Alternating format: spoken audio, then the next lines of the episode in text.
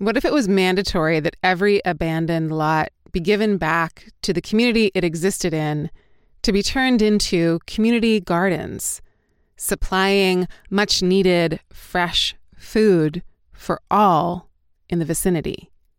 What if every rooftop was turned into a sanctuary for birds that could also grow flowers and herbs and other delicious treats for humans and all kinds of species? What if every single structure that we built, that we lived in, and that we worked in became part of a thriving ecosystem? What if we gave the land and ourselves, our bodies, time to rest, regenerate, and recuperate from a big cycle of production. The earth is not a machine. Our bodies are not a machine. Our creativity is not a machine. Every single thing in existence has a rhythm that must be adhered to.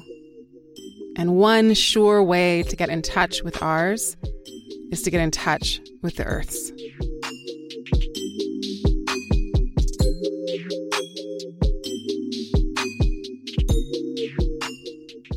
Hello and welcome.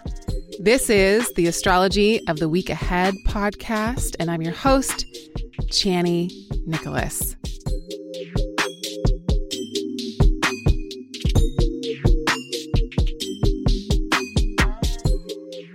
In this podcast, we look at the astrology of the upcoming week and how it will be landing for all of us collectively.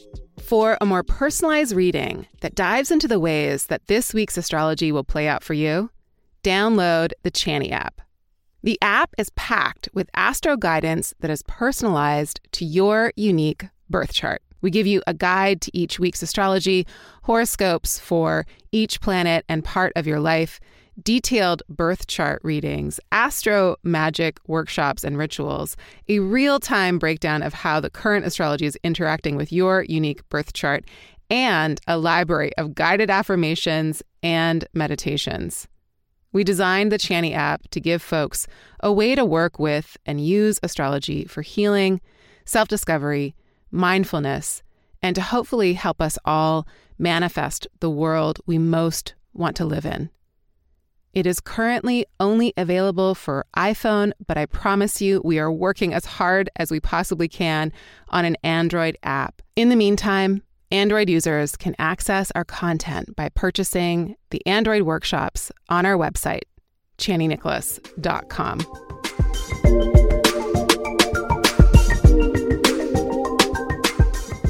In this episode, we're looking at the week of April 18th the week that the sun moves into Taurus, and we also celebrate Earth Day. So let's start at April 18th, Monday. Mercury will make a conjunction to Uranus.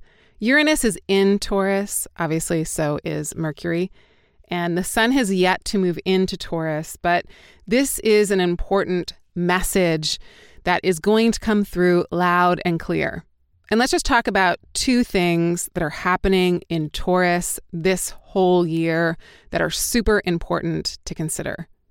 One is that Uranus, the planet of upheaval and change, doing things differently and breaking with tradition, is transiting through Taurus. It's about halfway through its transit there. It's still there for another couple of years, but it's really big news. It only moves through a sign every 84 years or so. The other thing that's happening is we are having eclipses in Taurus this year. The North Node is here. Having the North Node in a sign amps up the meaning of that sign, it increases all of its symbolism. Of course, Taurus is known as the sign that is most closely related to the earth itself. It is a symbol for productivity and generativity, agriculture, food production, etc. So when you put all of those things together, change and an increase in activity in this part of the world, we know that all issues pertaining to the earth, its health, how we live on the earth, how we work with the earth's resources, how we extract from the earth, or how we are engaged with the earth in a relationship of reciprocity and some kind of generativity, all of those themes get really big and really loud. Uranus in Taurus symbolizes, on one hand, actual shifts or changes to the earth, but can also encourage us to act quickly to change the ways in which we are engaging with the earth, especially in regards to food, again, and food production. So we want to start to look at as the sun moves through Taurus and we have an eclipse here on April 30th, what those stories are about. Okay, so April 18th, on Monday, we have a Mercury Uranus conjunction. This is happening in Taurus, and it is about having conversations that are loud, that are upending traditions and norms, but they're also getting to the heart or the root of something in regards to, again, the changes that are taking place on the earth and the ways in which we need to change how we are engaging with the planet itself. In your personal life, you might discover that there's something that feels just urgent and also like electric that you need to say, and it shifts the conversation in a pretty major way. Also, on this day, Venus in Pisces, gorgeous, makes a sextile to Uranus in Taurus.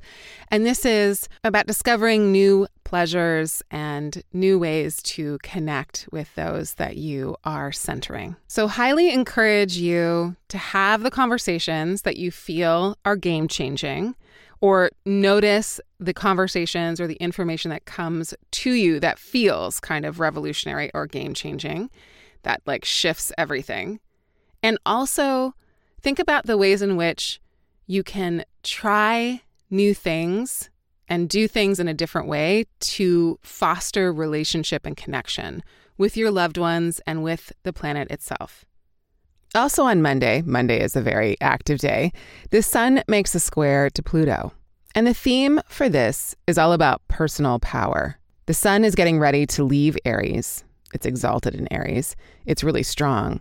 But this is a configuration that challenges that strength and asks us to source it from a deeper place. When the sun squares Pluto, we're reminded that we actually can't stay the same. We always need to be going through a process of transformation, especially if we actually want to be in touch with our own authentic power. We have to keep uncovering deeper layers of ourselves and our talents, getting down to the real reason of why we're here and what we're supposed to do.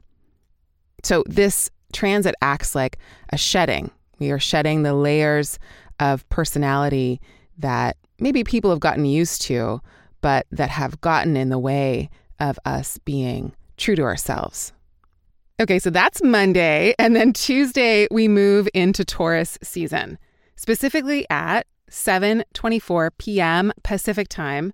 So for a lot of folks the world over, that will technically be on Wednesday the 20th. So it all depends on what time of the day it is the sun moves into a new sign at a different time every year. So Yes, you can still be an Aries if you're born on April 19th and celebrate your birthday as an Aries on April 19th, but at 7:24 p.m. Pacific time, the sun is going to move into Taurus and babies born from that point on will literally actually be a Taurus. Okay, and share the same birthday with you. That's all possible. That's why time is so important in astrology. So as we move into Taurus season, we move into eclipse season. The eclipses will be on April 30th That'll be a solar eclipse in Taurus. And May 15th, that'll be a lunar eclipse in Scorpio. Yikes, that one will be intense. We'll talk about that more as we get closer to that part of the year. But, and also, you can listen to your year ahead reading. We cover the eclipses, the South Node in Scorpio, and eclipses in Scorpio and what they might mean. The year ahead is available in the Chani app if you're a subscriber in the workshop section. It's also available to purchase on our website, chaninicholas.com, if you're an Android user. We also have the guidebook, the 2022 Year Ahead Guidebook for your sign that you can also purchase on our website, chaninicholas.com. The only other thing to happen this week that is of major note is that on Sunday, the 24th, Mercury makes a square to Saturn. And this will generally be about information or conversation or data that gives us some boundaries or feels like it hems us in a little bit or gives us a reality check that maybe we need but don't necessarily want. But that's it. So it's a pretty open week. And because we're moving towards eclipse season, we want to acknowledge how lovely that is, how much free time we're given and free rein we're given, and knowing that another eclipse season is about to take place by the end of next week, we know that we're entering into a time period where a lot of changes are about to take place. Eclipse season generally signals an ending slash beginning, and it is a moment where a new pattern can get set. Eclipses happen every six months, and they really are turning points in the year. Of course, they're about shadow and light and the unconscious and the conscious, and maybe getting a peek into our own shadow material, personally and collectively, but also having a moment where we get to touch into or witness an aspect of the unconscious that we don't normally get to do.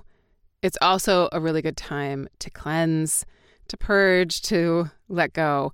And because this first eclipse is happening in Taurus, it's Taurus season. The North Node, the point of increase, is in Taurus. Uranus is in Taurus. We know that the Earth, the Earth's medicine, the Earth's many creatures and life forms are a high priority. They're going to be a big topic of conversation.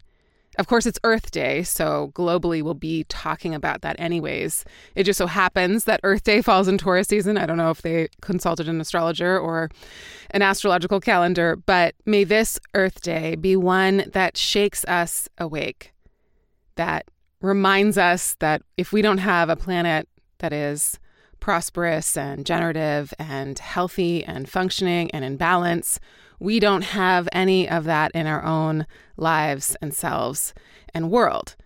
So we have one home. The billionaires can go live on Mars if they want to. Hashtag see you, hashtag bye. Uh, I want to live here and I want what we have here. We have everything we need, and we have more than enough to supply everyone on this planet with exactly what they need. And it is time, it is past time, it is way past time that we focus on that, that we align ourselves with the generative power of this planet and live in accordance with it in any and all ways possible.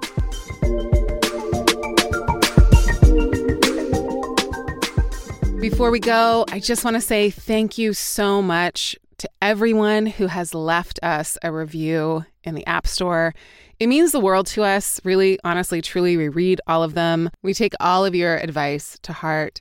And I just wanted to leave you with one of our favorite reviews lately. This review is from Susie Q. Rarely blown away by an app, but this one is so gorgeous in content beautiful in substance and form, and truly accessible that I kind of can't help myself, smiley face. Information is given with a lot of clarity and warmth. One feels in good hands. Love the whole vibe and so much to explore and take in.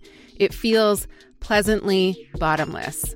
Bravo to all the team and to the hearts in the right place with proceeds, etc.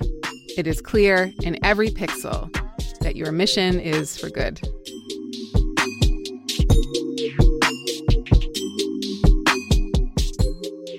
All right, y'all. Sending you so much love. Many, many, many blessings. Happy Earth Day. Bye for now.